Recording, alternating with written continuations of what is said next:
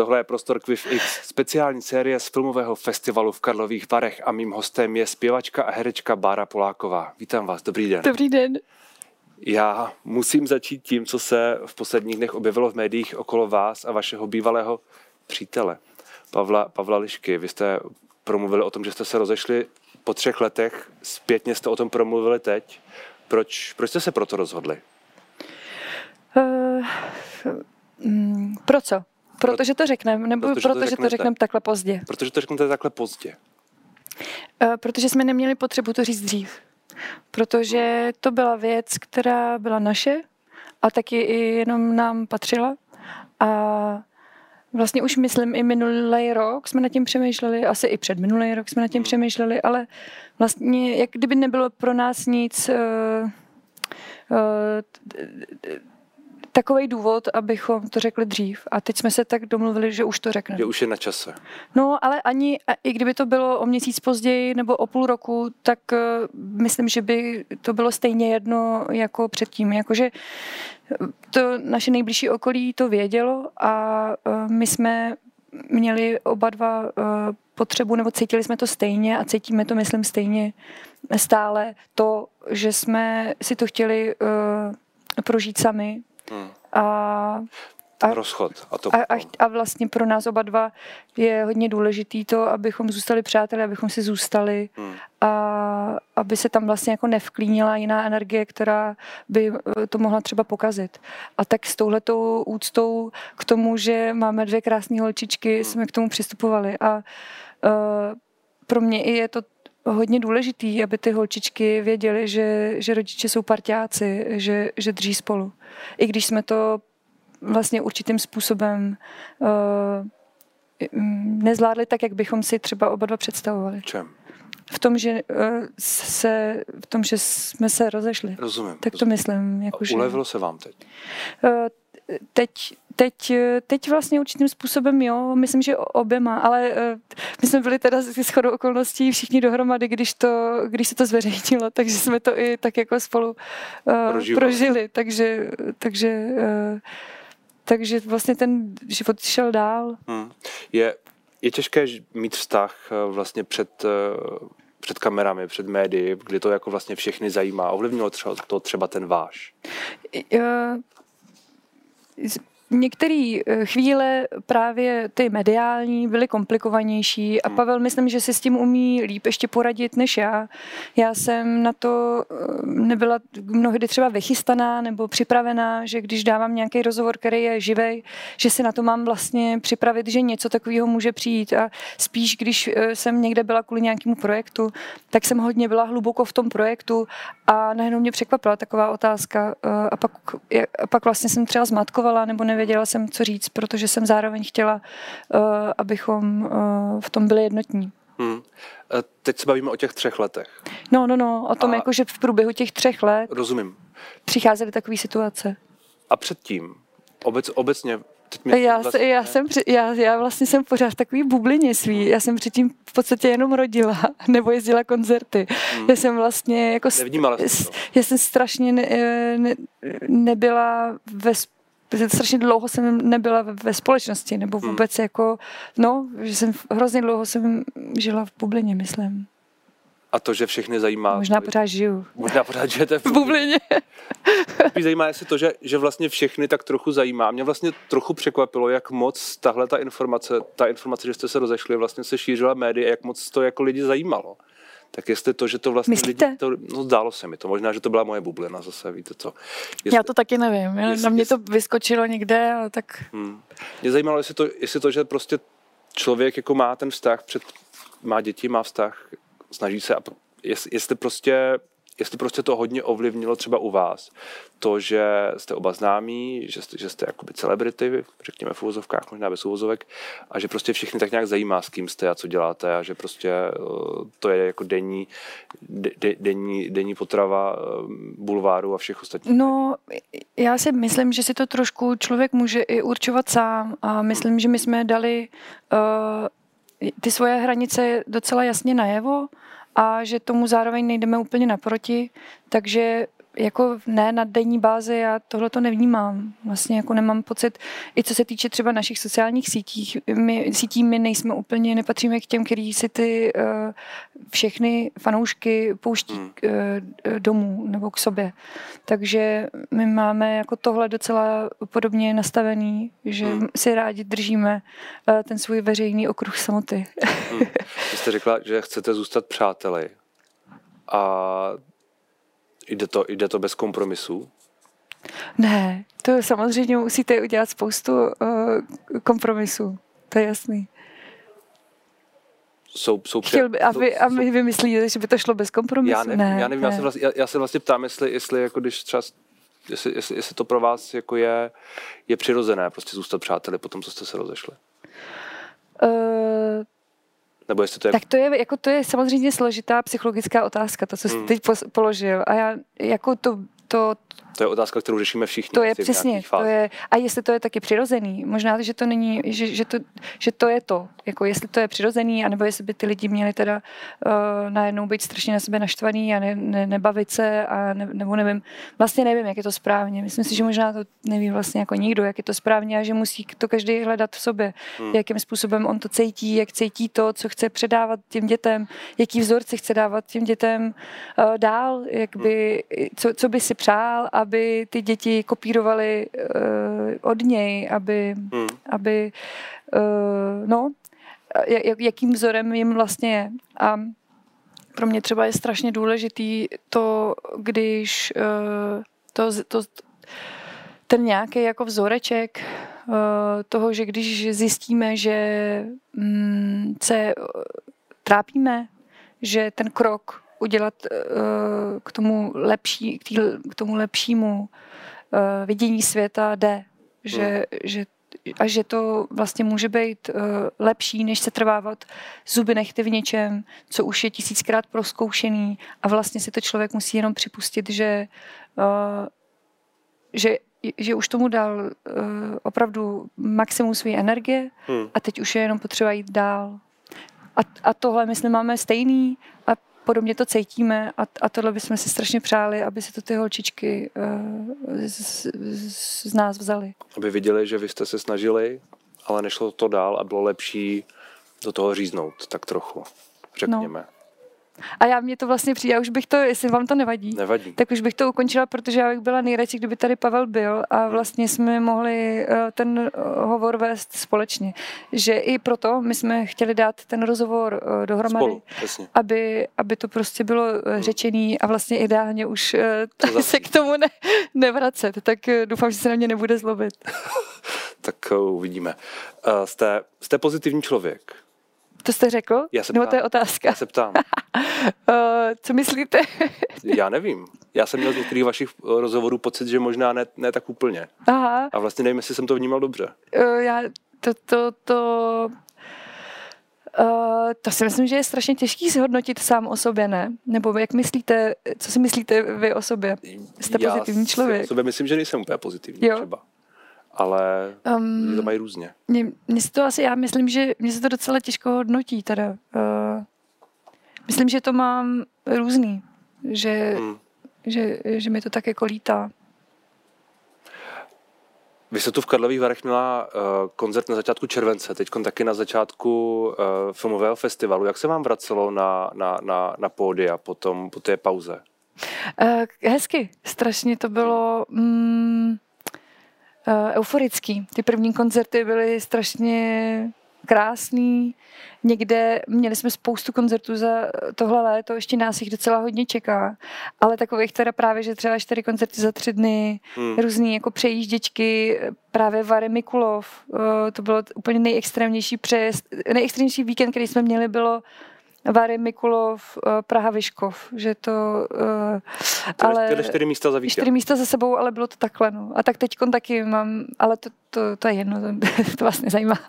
Prostě jako někdy se to tak stane a je to z toho důvodu, že některé akce jsou právě překládaný z roku na rok a proto tam najednou se vklíní třeba nějaká nová a proto je to teď asi hodně, myslím, těžký pro všechny manažery ukočírovat tady tuhle jako strategii, kam jaká kapela pojede.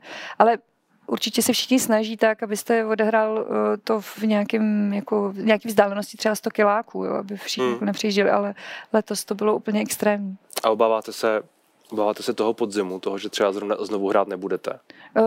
Jo, ale tak to jako přijímám to tak, jak to bude, tak to bude, no. Jasně.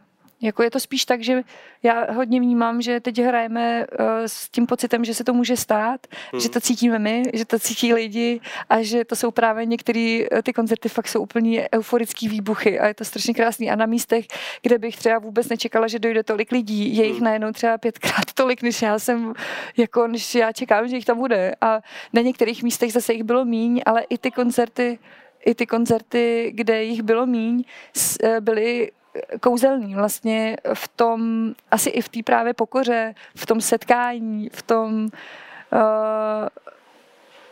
v té blízkosti. Já jsem se té blízkosti dřív docela bála. Měla jsem ráda, když jsem měla nějaký jako jasný prostor mezi naším prostorem, naší stagí a lidma. A asi to bylo tím, že jsem se hodně styděla, že to bylo pro mě všechno nový, že jsem naskočila na ty velký stage vlastně přesně z pocitu, že jako nebudu nikdy zpěvačka, nebo vlastně jsem to jako nikdy neplánovala a najednou ta energie je úplně jiná, je to prostě strašně, je to fakt úplně jiný, než hrát představení. Styděla jste se? Strašně, já jsem odjela 2 turné s tím, že jsem... Že tam nepatříte. No, že jsem třeba 2-3 první písničky, vždycky jsem tam vešla a nemohla hlasem dodechnout, takhle se vdechala, protože jsem měla jako pocit, že došli, že tam stojí a že tam jsou a vlastně mi dělalo tohle a teď třeba kluci z kapely to vůbec netušili, já jsem jim to nikdy neřekla, já jsem to řekla třeba 3 roky až potom, že vlastně mívám tyhle ty stavy prvních fakt jako 10-15 minut, to, že se vám třese celé tělo a že jste jako úplně šťastný, že to ty lidi zajímá, že to, co byste si usmolil někde v koutku prostě tuškou, oni umí naspamět, že to je úplný vesmír, že no úplně to je nádhera, hudba pro mě celkově a zážitky z těch koncertů. Bylo to pro vás hodně důležité, že to ti lidé takhle vnímali ty vaše texty, že třeba je znali a podobně, protože v těch textech je asi hodně vás. Jo, tak jasně. Co vám pomáhalo se s tímhletím vyrovnat nebo to překonat? Ta hudba samotná. To, že jsem se napojila na kluky, když jsem byla třeba někdy hodně nervózní, tak jsem se pohledem všechny se s nima spojila, s každým tím muzikantem a vytvořila takový jako naše vlastní spojení, tu sílu a pak jsem cítila víc tu pevnost nás jako party nebo jako toho tělesa. A já je všechny strašně obdivuju, když právě přesně jsem byla v těch stavech někdy, tak jenom jsem se zaměřila na jeden ten nástroj a úplně jsem z toho uchvácena, kolik práce zatím je, kolik je zatím hodin cvičení a jaký to jsou borci, protože myslím, že mám fakt hrozně super kapelu a strašně šikovný kluketní. Co bylo vlastně na začátku toho, že jste začala s tím zpěvem, že jste začala s tím psaním textů? Já jsem napsala první text jako vtip pro svého bývalého kluka, který mu odletělo letadlo do Londýna. A protože přišel na letiště, zapomněl si pas a neměl ani občanku, takže se musel vrátit, tomu uletělo a letěl na rozlučku se Svobodou svého kámoše do Londýna. A já jsem byla u našich a on mi to nějak napsal a já jsem vlastně jako vtip napsala tady ten text na 4 akordy jiný písničky, kterou jsem jedinou uměla na kytaru. A poslala jsem mu to, ale už vůbec, nedávno jsem na to vzpomínala a vůbec nevím skrz, co jsem mu to poslala, protože nebyly WhatsAppy. Vlastně jako nevím, jestli přes mail, nebo vůbec nevím, poznala jsem to nějak nahrané na nějakou MP3 a nějak to poslat, to je strašně složitě. Jaký zvukový záznam. No, ale Aha. Prostě jsem mu to poslala jako vtip. A tak to byl úplně první text v mém životě. A pak jsme rozjeli tady to pinkání nějak z této radosti a lásky, vlastně úplně pinkání jenom básniček, takových jako srandovních. A pak bylo 14. února Valentín a bylo barování a vlastně jako bylo valentínský barování a na vlastně jako základě pozvání od Sandry Novákové na tohleto barování jsem napsala s Markétou Stehlíkovou, což byla moje spolužečka z DAMu, tenhle ten text. A teda, to jsem neřekla, text krávy. Pardon, text krávy. A no a zaspívali jsme to tam na barování. Já jsem vůbec nevěděla, jakým způsobem to ty lidi přijmou, protože to prostě byla kráva. A byla Terka Kopáčová zrovna úplně náhodou mezi lidma, se na to dívala a hned potom přišla a říkala, hej, pojďme natočit klip. Takže za to může trošku Tereza Kopáčová. Tím to začalo. A pak nebo ne trošku, hodně. Ten klip byl pak hodně slavný, vidělo ho hodně lidí, ale vy si v něm děláte za sebe trochu legraci, je to tak? Já myslím, že si docela ve všech písničkách obecně. To měla být další do otázka. Ale tak to doufám, to bych taky neměla říkat já, to by mělo být poznat. Jestli děláte legraci. A jestli ne, tak je něco blbě. Jako jo, já, vlastně ta otázka měla mířit spíš na to, jestli vám to nevadí, jestli je to pro vás přirozené dělat si prostě za sebe tak trochu legraci v tomhle tom všem. No, určitě. Logicky, když to děláte. No. Na Frněnou, ale zároveň, to je další písnička, kterou jste nahrála, ale nahrála jste ji pak ještě akusticky, s trošku jiným podtextem a s trošku jiným záměrem. O co tam šlo?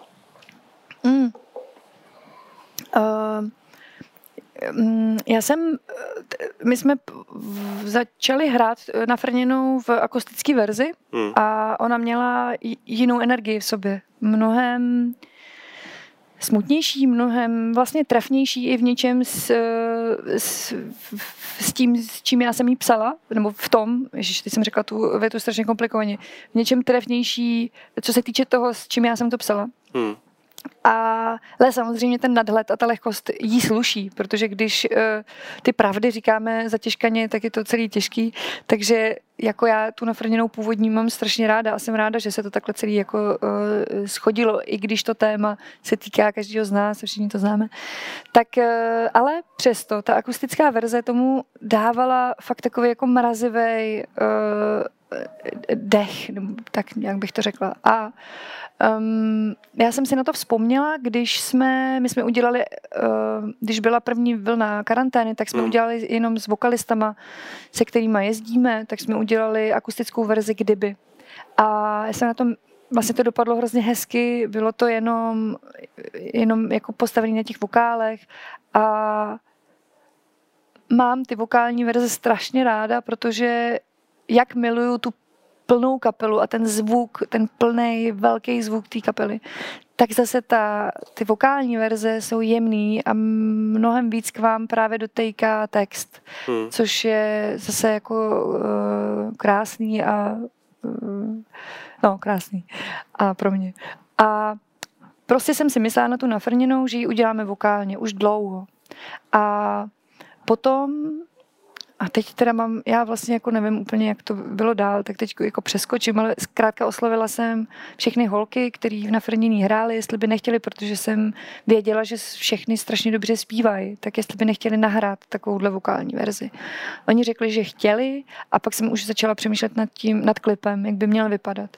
A protože jsme vlastně byli všechny doma, protože byla zase ta druhá vlna už karantény, a takže bylo jako dost logický, že ten klip bude muset vznikat nějak na dálku, ale já jsem to strašně nechtěla nějak jako odfláknout, nevím, nějakým jako stupidním, nebo ne stupidním, to jsem řekla blbě. Nechtěla jsem to prostě odfláknout. A ptala jsem se Péti Nesvačilky, jestli by neměla nápad, kdo by to mohlo režírovat. A ona přišla na Víta Klusáka, já jsem oslovila Víta, i když jsme se vůbec předtím snad v životě neviděli, úplně jak jsem mu zavolala, jestli to nechce dělat, ale že si myslím, že ho to nebude zajímat, ať si to pořádně rozmyslí, že si myslím, že to není vůbec práce pro něj. A on se hrozně smál a říkal, že tohle je perfektní strategie, jak jako mu něco nabídnout. A druhý den mi napsal, že jo, že do toho půjde rád. Promiňte, já to vysvětlu strašně dlouze. To nevadí. Já prostě vyprávím celou tu genezi, tak snad ty to... A je to zajímavý, pokračuj. Začali jsme točit na dálku. Vít měl nápad s tím, že právě každá ta holka bude doma, že samozřejmě nahrajou ty svoje party, které nahrávali ve studiu. A Vít četl knihu, která se jmenuje Svobodomyslná a napsala ji Kateřina Lískovská a je o tom, jak jí několik let týral manžel. A vlastně mi zavolal s tím, hele, teď ta Nafrněná je taky o tom, je přesně o tom, co si my, o soudech, o tom, co si myslíme, o lidech a vlastně nevíme, co se děje za dveřma jejich kuchyně, ani jejich ložnice, ani vůbec je neznáme. A najednou to strašně jako by se cvaklo k sobě, on tu Kateřinu se s ní spojil, oslovil jí a z toho, já jsem se zase napojila na sociální kliniku, se kterou už delší dobu spolupracuju, nebo oba dva s Pavlem a tímhletím způsobem jsme ten klip vlastně jako dostal najednou, nebo ta píseň dostala najednou širší rámec, který předtím dopředu vůbec jsme nepromýšleli, ale najednou to prostě zacvaklo, no. Tak. Byla to šíleně dlouhá odpověď, vím to. To je úplně v pořádku. Mě spíš zajímalo, jestli to téma bylo něco, co jste vlastně měla třeba v hlavě už, když jste to psala, nebo jestli to přišlo až jako čistě potom, jenom z toho podnětu Víta Klusáka. Bylo to od Víta, úplně. Jakože já jsem na Frněnou opravdu psala s tímhle, co jsem teď říkala.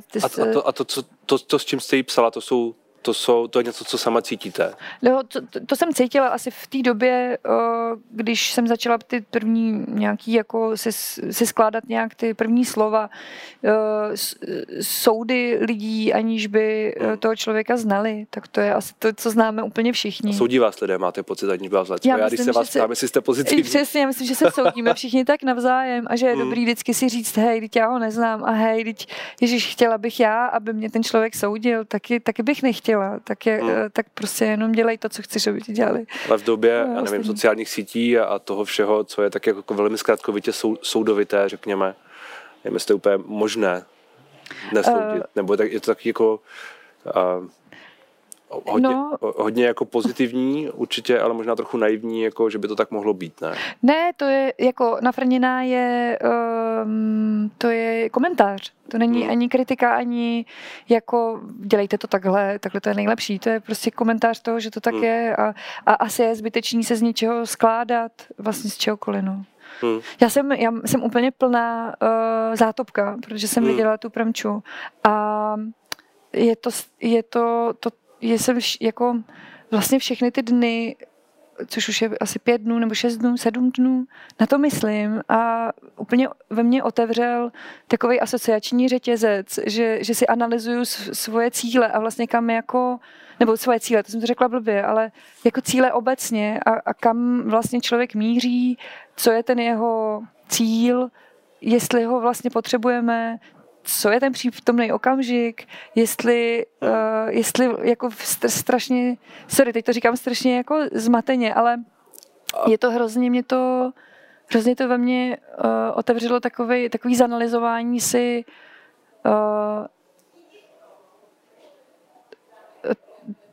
toho, co je vlastně to vítězství pro každého z nás, nebo pro mě, jakože, a co je po něm. Co následuje potom, když něčeho dosáhnete, tak co vlastně je, co dál? A jestli teda to je, no víc. A jakoby přemýšlíte nebo i o své kariéře, o tom, co děláte, o tom, co chcete dělat dál, nebo to je spíš takový jako obecnější? Ne, jako rozebírám si sama v sobě různý právě ty cíle, sorry, to už říkám to slovo po pátý, ale rozebírám si v sobě tohleto a přemýšlím nad tím, jak hodně je pro nás vlastně jako důležitý něčeho dosáhnout, ať už je to prostě, ať to jsou různý mezníky, to teď jako, to teď nemyslím jenom pracovní, různý. A kdy vlastně člověk je potom teda šťastný, kdy už teda někdy má to, co... Kdy má dost. To přesně. A je to teda vlastně to, práhnutí po té jako že přesně máte teda, získáte tu hodnotu sebe sama, když teda už ten cíl dosáhnete, anebo ne? To jsou taky hodně těžké otázky. Sorry. Já už to jedu 7 dní a jsem na to nepřišla. Nepřišla jste na to, já jsem to právě chtěl, jestli máte tu odpověď, jestli už třeba si říkáte, tak už mám dost, už jsem jakoby v tom cíli. Ne, je to je, jako jo, určitě mám naplněno spoustu svých nádobek. Jste v jednom rozhovoru nedávno říkala, že byste se chtěla naučit být vnitřně spokojená nebo vnitřně šťastná. Fakt, to jsem někde řekla, jo. Skvělý. Tak znělo to dobře, tak... Jo, znělo to dobře. No, ne, myslím, že nějakých jako ty svoje nádobičky nějakého z vnitřního očekávání jsem si jako některý ponaplnila a že jsem zažila za poslední dobu strašně nádherný věci a že jsem fakt jako hrozně dosycená. A to vychází ještě z toho přemýšlení o tom Zátopkovi. Jo, že jsem, no a že jako zpětně doceňujete některé věci. Jo, že ale já to fakt mám jako hodně zpětně, že se tak uvědomuju, že někdy je pro mě hodně těžký v tu chvíli, když něco žiju a si jako uvědomit, že to je velký, ať jako si to užívám teď, že, ale tak to možná je taky nějaká přirozená lidská vlastnost, nebo to mám jenom já. Doufám, já myslím, že to je celá přirozená lidská vlastnost. Skvělý. No, takže to jsem, to nemá nějakou velkou prostě ohromující pointu, je to jenom to, že je strašně krásný, pardon, že jsem vás nenechala mluvit, ale že to je strašně krásný, když ve vás nějaký film tohleto otevře, že tohle to pro mě bylo, nebo když nějaký koncert ve vás zůstane týden, 14 dní a ještě tím žijete, tak jenom, že jsem prostě strašně šťastná, že jsem ten film viděla, že jsem toho mohla být a že to bylo pro mě úplně euforický zážitek. Mně napadá, že vy vlastně, jak jste říkala teď, jak zpětně doceňujete věci a podobně, tak vy kromě té sociální kliniky přece pomáháte ještě některých jiných věcech. Vy toho máte docela dost. Nedávno to byl ten Dobrý start, jestli se nepletu, s Danem Bártou. Píseň, která měla, já to tu mám napsané, šlo o to, aby děti do 3 let nekončily v kojeneckých ústavech. Proč to bylo právě tohle téma, které vás zaujalo? Já znám Irenu Hejdovou, která je jednou ze členek toho Dobrýho startu nebo organizátorek. A takže jsem byla tomu tématu docela blízko už delší dobu.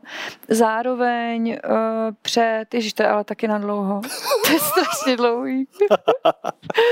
No, zároveň prostě před porodama jsem se začala zajímat hlouběji o spoustu věcí. Já nevím vůbec, kde... Mě napadá, jestli to, že jste do toho šla a zpívala jste o tom a jestli máte pocit, že se to povedlo tím, že třeba teď prošlo sněmovnou to, že se vlastně, že by se měly zrušit tyhle ty kojenecké ústavy pro děti do 3 let. Jestli... Jo, myslím, že to mohl být třeba střípeček úplně toho nějakého jako tlaku veřejnosti, která si uvědomuje, nebo která tohleto ví, nebo která vlastně jako říká, prosím, ne, už jsme poslední země v Evropě, která to takhle má, nebo asi ne úplně ve střední Evropě možná. Další navazující otázka na to je, jestli vám obecně záleží, asi logicky ano, na tom, abyste se svou kariérou, abyste ji využila, svoji známost a podobně k něčemu, co by třeba pozitivně změnilo něco. No, 100%. Jako, když to takhle řeknete, tak asi jako myslím, nevím. Jakože na začátku, jsem chtěla říct, že na začátku toho zřejmě jako nebyla ta motivace takhle přemýšlet, ale když už jsem v nějakém bodu, kdy můžu něčemu pomoct, tak si to samozřejmě nejdřív hodně promyslím, třeba tenhle ten text, já jsem psala 3 nebo 4 měsíce, než jsem vůbec napsala první sloku, protože to bylo, já jsem musela nakoukat veškerý materiál, vlastně jsou strašně zajímavý dokumenty, jsou různý psychologické přednášky právě o tom, jakým způsobem to miminko reaguje do toho 8. měsíce, kdy jak je pro něj právě strašně důležitý, aby si zvyklo na jeden hlas, na jednu vůni, na jeden dotyk a právě my jsme jako nikdy nebo já jsem ani nikdy nechtěla zpochybňovat to, že třeba ty tétivkoje nějakou jsou hodný, nebo vlastně potom byla taková vlna nepříliš příjemná, ale to vůbec jsem nechtěla zpochybňovat. Tady fakt je jenom, nebo nikdo, myslím, že z dobrýho startu, tady je jenom to, že je to úplně něco jiného, když si můžete vy zvyknout, nebo to miminko na ten jeden dotyk, na to jedno obětí, že to je, myslím, když si to jako člověk představí, tak je to vlastně strašně logický. A teď nevím, kde ta myšlenka začínala. Začínala tam, že jste říkala, odpovídala jste na otázku, jestli je vaším cílem nějak využít svou kariéru k tomu, abyste měla něco k lepšímu. A vy jste říkala, že to nebyl váš záměr na začátku. Jasně, že to... Ale chápu to tak, že to neberete na lehkou váhu, že určitě je hodně jako vaší práce. Cokoliv, s čím se člověk spojí, tak nad tím mám pocit, jako musí nějakým způsobem přemýšlet. No já myslím, že nenutně. Že spousta lidí to tak jako nemá. Tak já to tak mám, že i právě, aha, už vím, proč jsem tam na to, jako proč mě to napadlo, že jsem se hrozně moc musela do toho tématu ponořit, abych mohla něco napsat, protože to vlastně docela dlouhou dobu mi to nešlo, jakože dlouho, a ten Dan už to věděl, ale řekl mi, ať dám první výkopy a to bylo ještě mnohem těžší pro mě, protože jsem, to byl Dan, který mu to pošlu, takže jsem strašně chtěla mu poslat něco strašně super. A takže jsem byla takhle s tou zátěží, jsem usínala každý večer a říkala jsem si, já už na to snad asi nějak nepřijdu. No a pak někdy, fakt v 1, ve 2 ráno, mě tak jsem vykulila oči a začala jsem psát a napadlo mě ta první, nebo ta moje sloka. Dan už potom napsal si svojí a spolu jsme to dovymysleli a bylo to úplně hrozně krásná spolupráce. Vy jste... Chtěla jsem pokračovat dál. Ne, povídejte. Vy jste hrála v té satirické Blonděté bestii. Zpívala jste s Davidem Kollerem, to byl taky takový politický song, protikorupční. Podpořila jste Milion chvilek. Jak se na politiku díváte a na tu angažovanost díváte dnes? Takže hodně přemýšlím právě nad tím, několikrát jsme přemýšleli nad tím udělat další protest song, když já tenhle název vlastně nemám úplně ráda, protože tam je právě ten protest, je tam nějaká negace, která už je dovnitř vložena. Ale vlastně jsem jako nepřišla jsem úplně na způsob, jakým oslovit jiný lidi, než zase ten stejný okruh lidí, který už smýšlí podobně jako já, nebo jako moji přátelé. Přesvědčování přesvědčených. Přesně, takže vlastně mi to přišlo hodně ne zbytečný, ale vlastně spíš tak nějak vnitřně čekám a šetřím síly na chvíli, kdy budu mít pocit, že to má smysl. Chápu to tak, že byste se potenciálně třeba chtěla nějak jako vyjádřit nebo něco podpořit, nebo nějak jako to, ale...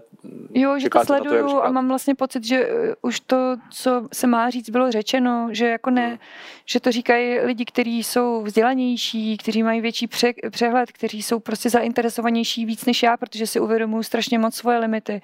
A ne jako určitý kauzy chytám, ale vím, že nechytám všechno. Takže když někdy budu mít pocit, že to moje slovo má mít svůj, nebo že je jeho čas a bude mít nějakou váhu, zase nějaký střípeček k tomu, abych něčemu pomohla, tak určitě to ráda udělám, ale musím mít ten pocit. Ale nemělo by to být znovu to samé.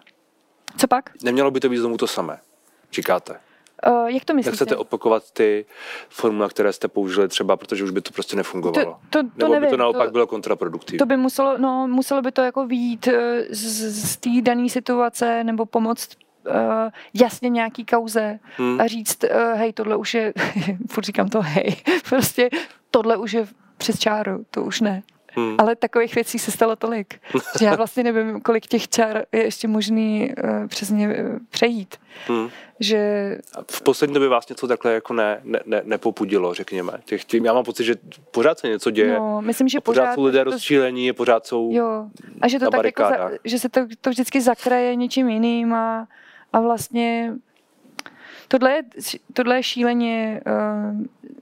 taky složitý. Já hodně jsem nad tím přemýšlela na horách, kde jsme vlastně byli spoustu měsíců. Teď někdy od Ježišmarja, no vlastně jako celou tu dobu, od v podstatě půl roku nebo 3/4 roku, když jsem tam byla za tu maminku s těma holčičkama a přemýšlela jsem nad tím, a už jsme zase zpátky teda u toho přítomného okamžiku, co je vlastně víc, jestli když se budu rozčilovat a budu, jo, no jasně, ale já to nechci rozvídat, samozřejmě, že mě něco hodně popudilo a teď jsem se na to vzpomněla, ale to bylo na další hodinu nebo dvě a vlastně už... Tak to zkuste říct. Ne, já bych si to musela hodně promyslet, jestli vůbec chci takhle veřejně o tom promluvit, protože to je...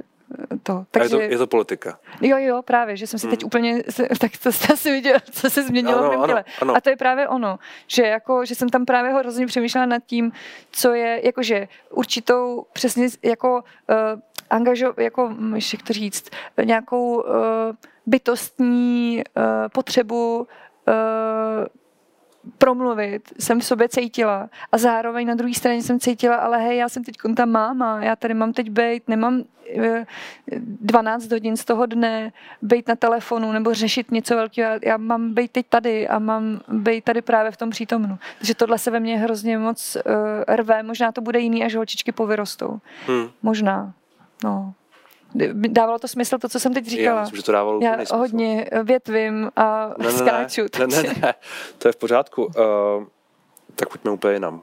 Tak já to řeknu potom, jo. Dobře, já to pak někomu možná prozradím. Dobře. Jaká hudba vás baví? Co vás inspiruje? Pravdivá. Okay. Já vím, že to je, může se to zdát jako klišé, ale vlastně jsem si to uvědomila, že když je to autentický, když to tomu člověku věřím, tak je mi úplně jedno žánr. Když mu věřím, že ta hudba jim protejká každou tepnou, každou buňkou, celou tou strukturou jeho, tak dokážu se dostat úplně do těch euforických stavů, který už teda dneska mám pocit, že jsem řekla slovo euforie asi 20krát. No, a tak euforické stavy, to je dobře. Jo, do toho štěstí. Příklady. Zkuste nějaký dát. Mám strašně ráda Billie Eilish. Třeba. A máte pocit, že ona je autentická? Úplně. Naprosto. Mám ráda její texty, mám ráda... I když teď tu novou desku jsem nestihla ještě si poslechnout. To je docela nedávno vyšla. A no, tak třeba tu, ale...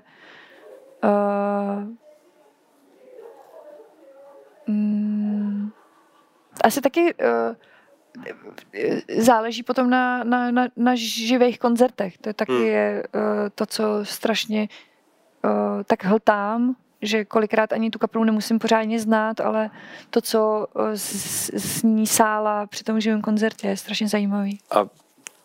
A tak teď všechno bylo zavřené, takže se nedalo ani jet nikam.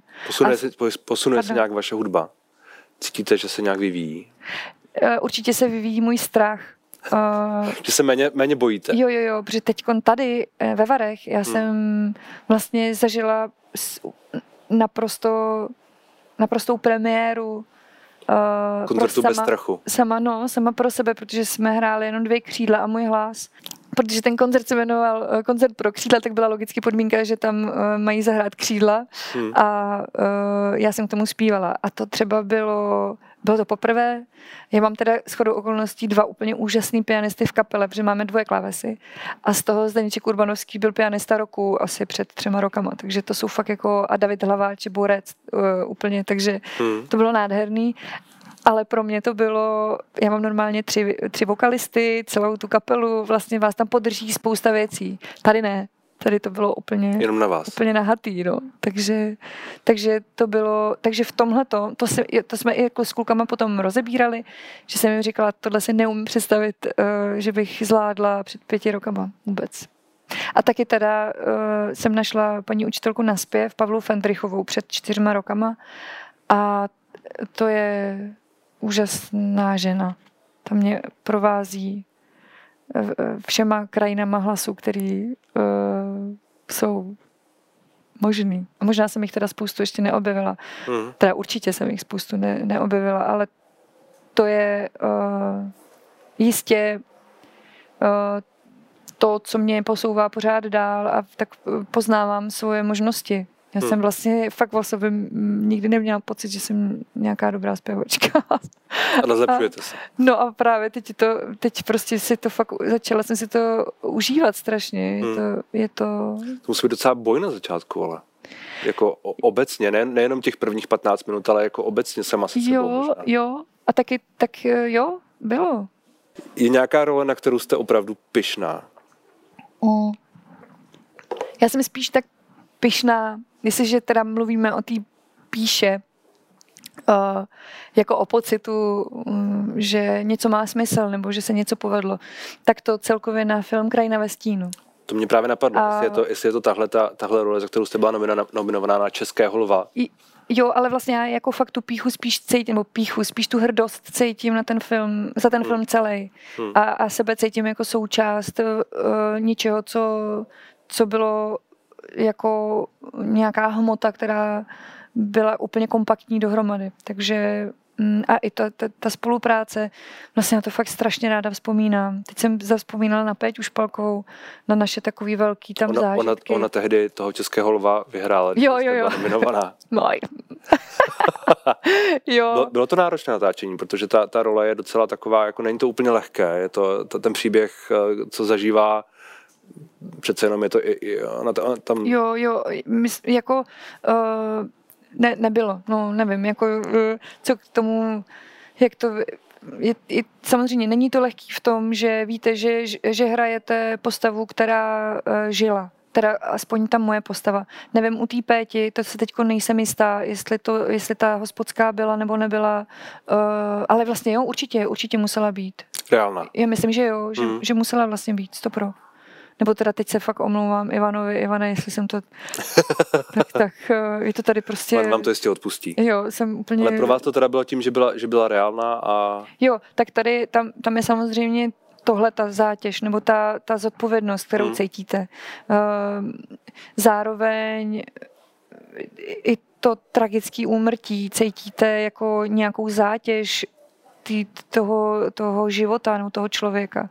A vlastně celou tu dobu točíte s tím, že trošku jako přemýšlíte nad tím, že jednou bude ten natáčecí den, kdy tohle to přijde. Že já jsem vlastně všechny ty natáčecí dny prožila s pocitem, že tohle je ten konec, že o tom víme, že se to točí někdy prostě za měsíc, ale máte tam ten respekt z toho, že to je, a jaký to bude, zvládneme to, nebo vlastně to očekávání toho okamžiku vlastně mě provázelo celým tím natáčením. A pak to přišlo a neseme si, myslím, všichni z toho velký zážitek. No. A potom ty 3 měsíce jako potom byly hodně intenzivní, že se mi o tom zdálo, že jsem fakt jako na to hodně myslela. O tom okamžiku nebo obecně o tom? O té scéně, kdy nás rozstříleli v tom hrobě. No. 3 měsíce tak, se vám to zdálo? No ne, nebo že by se mi jako myslela jsem na to, bylo to silný okamžik. Ale odpověděla jsem vám na otázku? Já myslím, že jo. Dobře, tak jo. Přemýšlela jsem, jestli něco s tou Petrou a jsem se někam chtěla vrátit, ale myslím, že... Už není kam se vracet. Na čem pracujete teď? Vy pracujete na 3. desce, jestli se nepletu. Jo, už ale hrozně dlouho. Ne, no, protože my jsme mezi tím teď ještě vyšla píseň k Vítově filmu 13 minut. Jediná vteřina. Teď jsem zrovna chtěla říct, že ten film se jmenoval Jediná vteřina, ale ne, film se jmenoval 13 minut a píseň se jmenovala Jediná vteřina. A potom ještě teď byla v kinech pohádka Mazel a tajemství lesa a k tomu jsme udělali píseň Voda. Takže my těch písní za ten rok máme, jo, ještě předtím jsme dělali k bábovkám zase píseň titulní, takže jako za ten rok vlastně máme 4 nový písničky, ale... Ty bych ani nepotřebovala dávat na desku. Vlastně mám pocit, že to byl tenhle rok a že teď budeme s Davidem Hlaváčem zase pracovat na nový. No a jezdím ty koncerty, no, teďkon ještě. Máme teda listopad už prázdnej. Takže uvidíme. Tak ať se vám daří. Děkuji moc za rozhovor. Díky moc.